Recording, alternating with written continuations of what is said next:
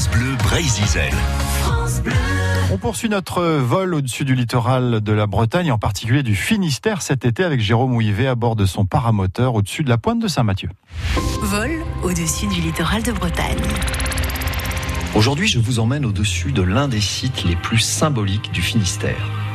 Toujours sur la côte ouest de notre bout du monde, nous approchons en paramoteur à basse altitude de la pointe Saint-Mathieu. Celui qui ne s'est jamais rendu ici a raté quelque chose. La pointe Saint-Mathieu est coiffée depuis le Moyen Âge d'une abbaye bénédictine, détruite à la Révolution, dont il ne reste plus aujourd'hui que les ruines fantomatiques. Les moines avaient déjà pris l'habitude de guider les navires, croisant aux alentours, en plaçant un fanal en haut d'une tour de l'abbaye. Aujourd'hui, un imposant phare de 37 mètres, érigé dans les murs du monastère, perpétue la tradition.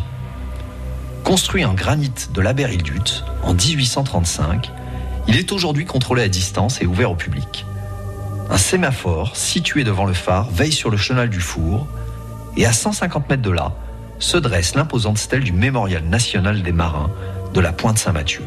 Juste à côté, un ancien fortin accueille trois cryptes destinées à entretenir le souvenir des disparus de la marine nationale, de la marine marchande et de la pêche.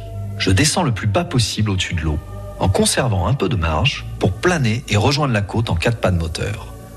Voilà un bel alignement avec tous les éléments qui font la richesse de ce site. La stèle, le sémaphore, le phare et l'ancienne abbaye qui surplombe la côte déchiquetée. Les couleurs chaudes de la roche répondent parfaitement au ciel bleu et aux quelques